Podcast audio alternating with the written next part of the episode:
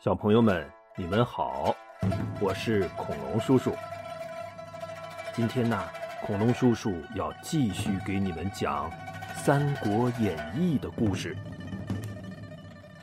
上一集我们讲到，刘备、关羽和张飞在桃园结义，从此结为异姓兄弟，要同甘共苦，一起勇闯天下。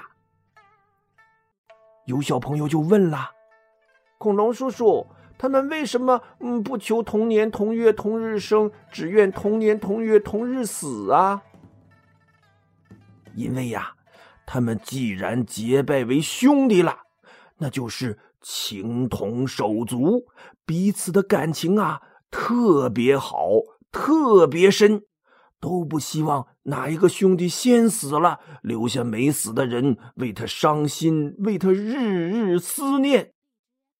既然出生的时间自己决定不了，那干脆大家就同年同月同日死吧，这样就谁也不用为死去的兄弟伤心受罪了。哎，这其实啊，就是发下了一个重誓。表达自己对这兄弟之情的看重和义无反顾。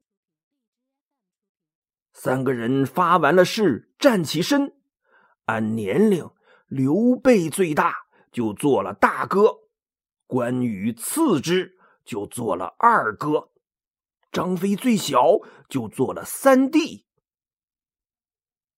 这张飞呀。在乡里，那也是一个响当当的人物。他振臂一呼，才一天的时间，庄子里就聚集了三百多个勇士。那些富商和大户人家也捐钱的捐钱，送马的送马，还有人送来了打造兵器的一千斤冰铁。于是啊。三兄弟就在桃园里杀牛摆酒，大宴群雄，喝的是一醉方休啊。第二天，他们又组织铁匠开炉打造兵器铠甲。刘备给自己打造了一对雌雄双股剑，关羽则造了他那柄流芳百世的。青龙偃月刀，这柄刀又叫冷艳锯，有八十二斤重，平常人就是抬起来都费劲，更别说握在手里挥舞上阵杀敌了。张飞则造了一杆丈八蛇矛枪。几天之后，所有的兵器铠甲都造好了。众人披挂整齐，一清点人数，嘿，已经有五百多人了。兄弟三人跨上骏马，领着自己的队伍，雄赳赳、气昂昂的就进了城了。幽州太守刘焉一听说刘备带着兵马来投靠，那真是喜出望外呀！他赶紧把刘备迎进府衙。仔细这么一问，嘿，大家都是皇室宗亲呐！他一高兴就认了刘备当侄子了。刘备他们在城里刚安顿下来没几天，就有探马来报说，黄巾军贼将程远志统兵五万，马上就要杀到涿郡来了。这刘焉呐！又慌了神儿了，赶紧把刘备叫来说：“大侄子啊，你立功的时候到了，我就让邹靖跟你一起去迎敌，你愿不愿意呀？”这刘焉呐，虽然胆儿小，却藏了个心眼儿，他想保存实力，没派自己的官兵迎敌，先让刘备带着他的人去当炮灰。打赢了自然是好事儿，打输了自己的实力也没什么损失啊。刘备微微一笑，欣然领命，领着自己的五百子弟兵就杀出了城外。他们赶到大兴山的时候，正好跟黄巾军迎头遇上了，双方摆开阵势，压住阵脚。刘备一催战马，哒哒哒哒哒哒哒，走到阵前。关羽紧跟在左边，张飞紧跟在右边。刘备勒住缰绳，把马鞭一扬，大声骂道：“叛国的逆贼！你们还不快快下马受降！”黄巾军首领程远志一听，心说：“你谁呀？几个无名小辈，不知死活，竟敢让我投降！”他大喊一声：“来呀！”谁去把那个多嘴的小辈给我拿下？话音刚落，他身旁一匹战马腾的就窜了出去。原来是程远志的副将邓茂拎着大刀直奔刘备杀去。刘备旁边的张飞把一双环眼一瞪，像两盏探照灯一样照着邓茂。他大吼一声。小贼，休得无礼！俺来会会你。话音没落，他胯下马，手中枪像一道黑色的闪电一样，已经窜了出去。邓茂只觉得眼前一花，心说不好，他慌忙举刀想往外挡，只听“当”的一声，刀啊就被震飞了。那黑色闪电速度丝毫不减，噗的一下就射穿了他的胸口。邓茂大叫一声，滚鞍落马，摔在地上。只见那胸口血流如注，两眼一瞪，死了。程远志大吃一惊，心说：“好快的枪啊！”他大喝一声。小子，你敢杀我副将？休走！砍刀！他一拍马，挥舞着大刀，直奔张飞杀来。刘备左边的关羽这时把凤目一瞪，青龙偃月刀一提，喝道：“休伤无地，关某来也！”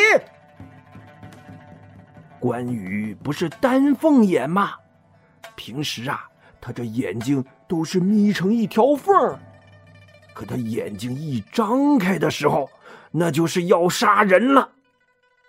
关羽那可是使刀的祖宗啊，后人都尊称他为关公。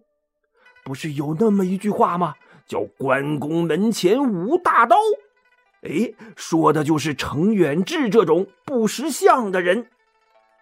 程远志骑在马上，正往前冲呢，突然觉得头顶一阵狂风刮来，暗叫一声“不好”。他本能的把手中的大刀奋力向上一躺，只听“当”“咔嚓”“妈呀”“”“扑通”“扑通”。小朋友问了：“恐龙叔叔，怎么那么多动静啊？”原来呀。关羽那八十二斤重的青龙偃月刀剁在程远志的大刀上，嘡的一声脆响，就像剁在一根树枝上一样，咔嚓，那大刀啊就断为两截了，吓得程远志妈呀一声大叫。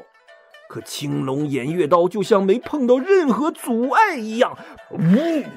一刀顺势劈在他的身上，登时就把他斩成了两截扑通扑通，摔落在马下。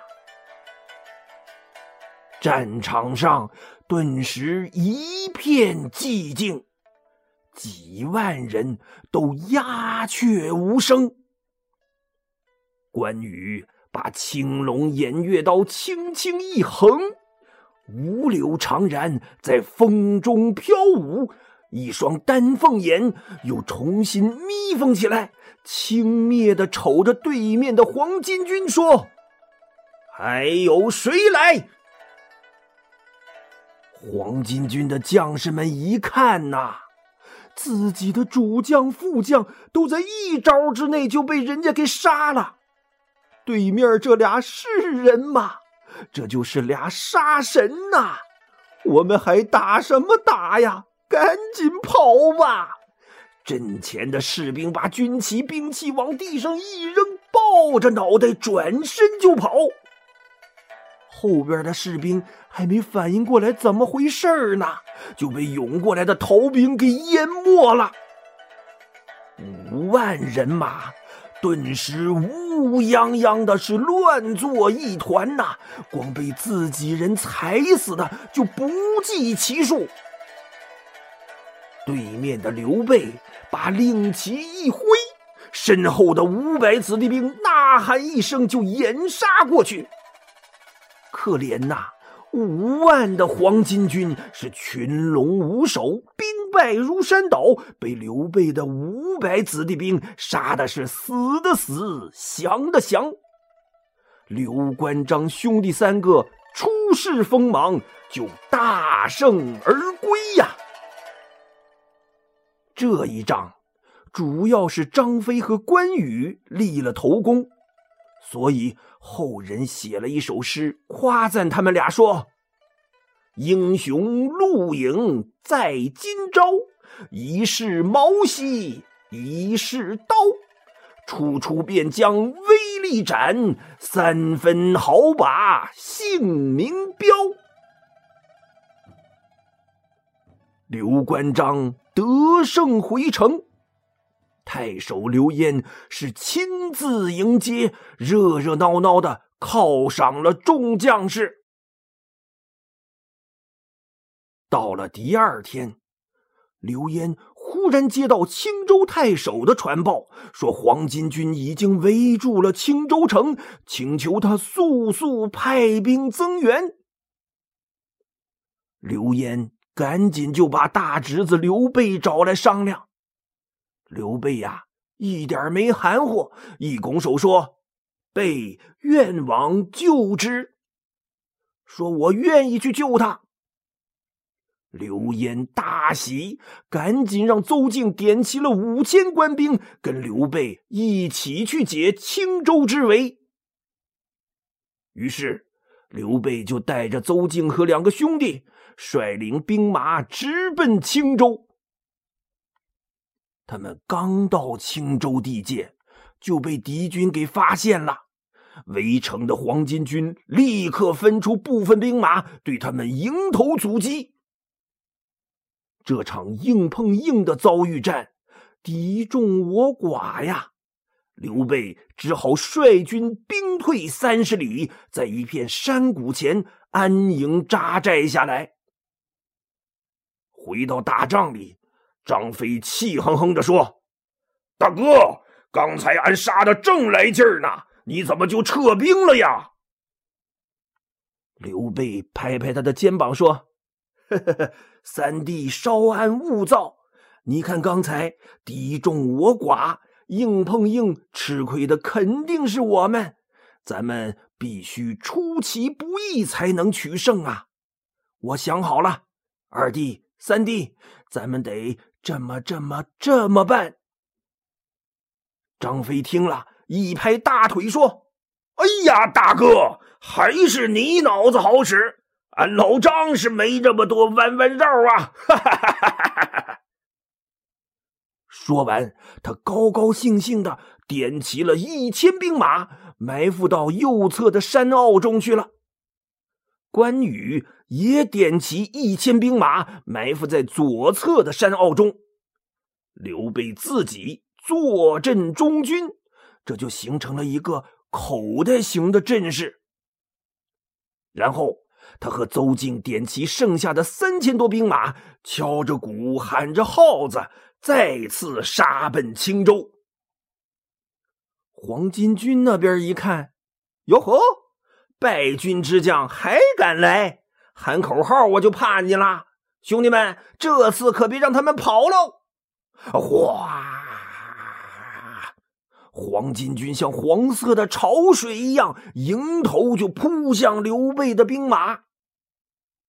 双方刚一交上手，还没打几个回合呢，刘备立刻挥舞令旗，后队变前队，前队变后队，让传令兵高喊：“黄巾军太厉害啦，我们打不过呀！兄弟们，快撤呀！”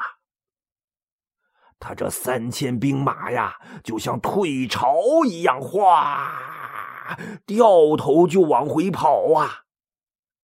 你别看他们逃跑可这阵型是一点都没乱。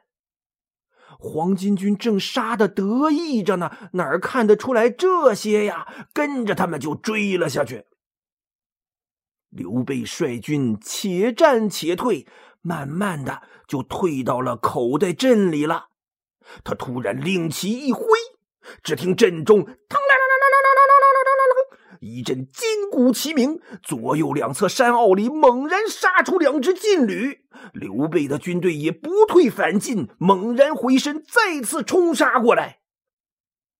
这一下，黄巾军三面受敌，被打了个措手不及呀！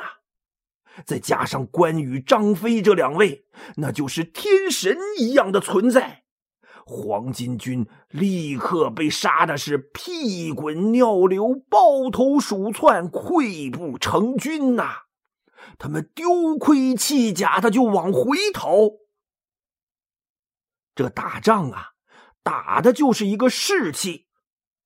这些败兵逃回青州城外，立刻就冲垮了围城的黄巾军的阵势，城外顿时是一片大乱呐。青州太守公瑾在城楼上一看，这可是机不可失啊！他立刻率领着城里的官兵打开城门，一声呐喊，冲了出去。黄巾军。这回是腹背受敌，又军心动摇，顿时就乱了套喽！还围城呢，赶紧跑吧！这一仗杀的黄巾军几乎是全军覆没呀！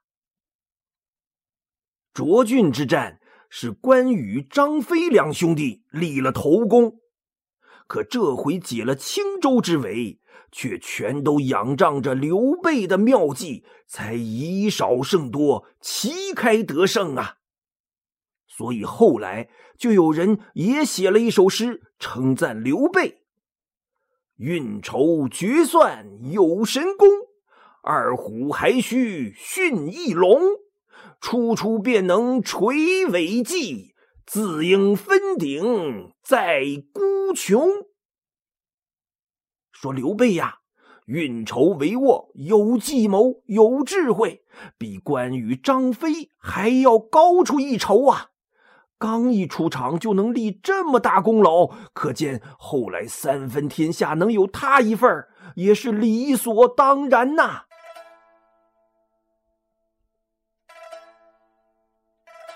小朋友们，你们说关羽和张飞厉不厉害呀？嗯。尤其是关羽，太厉害了，所以呀，现在还有很多人家都供奉着关公像，把他当成神仙呢。好，今天的故事就讲到这里。如果你喜欢恐龙叔叔的故事，就把它分享到朋友圈，让更多的小朋友都能听到吧。我们下期节目再见。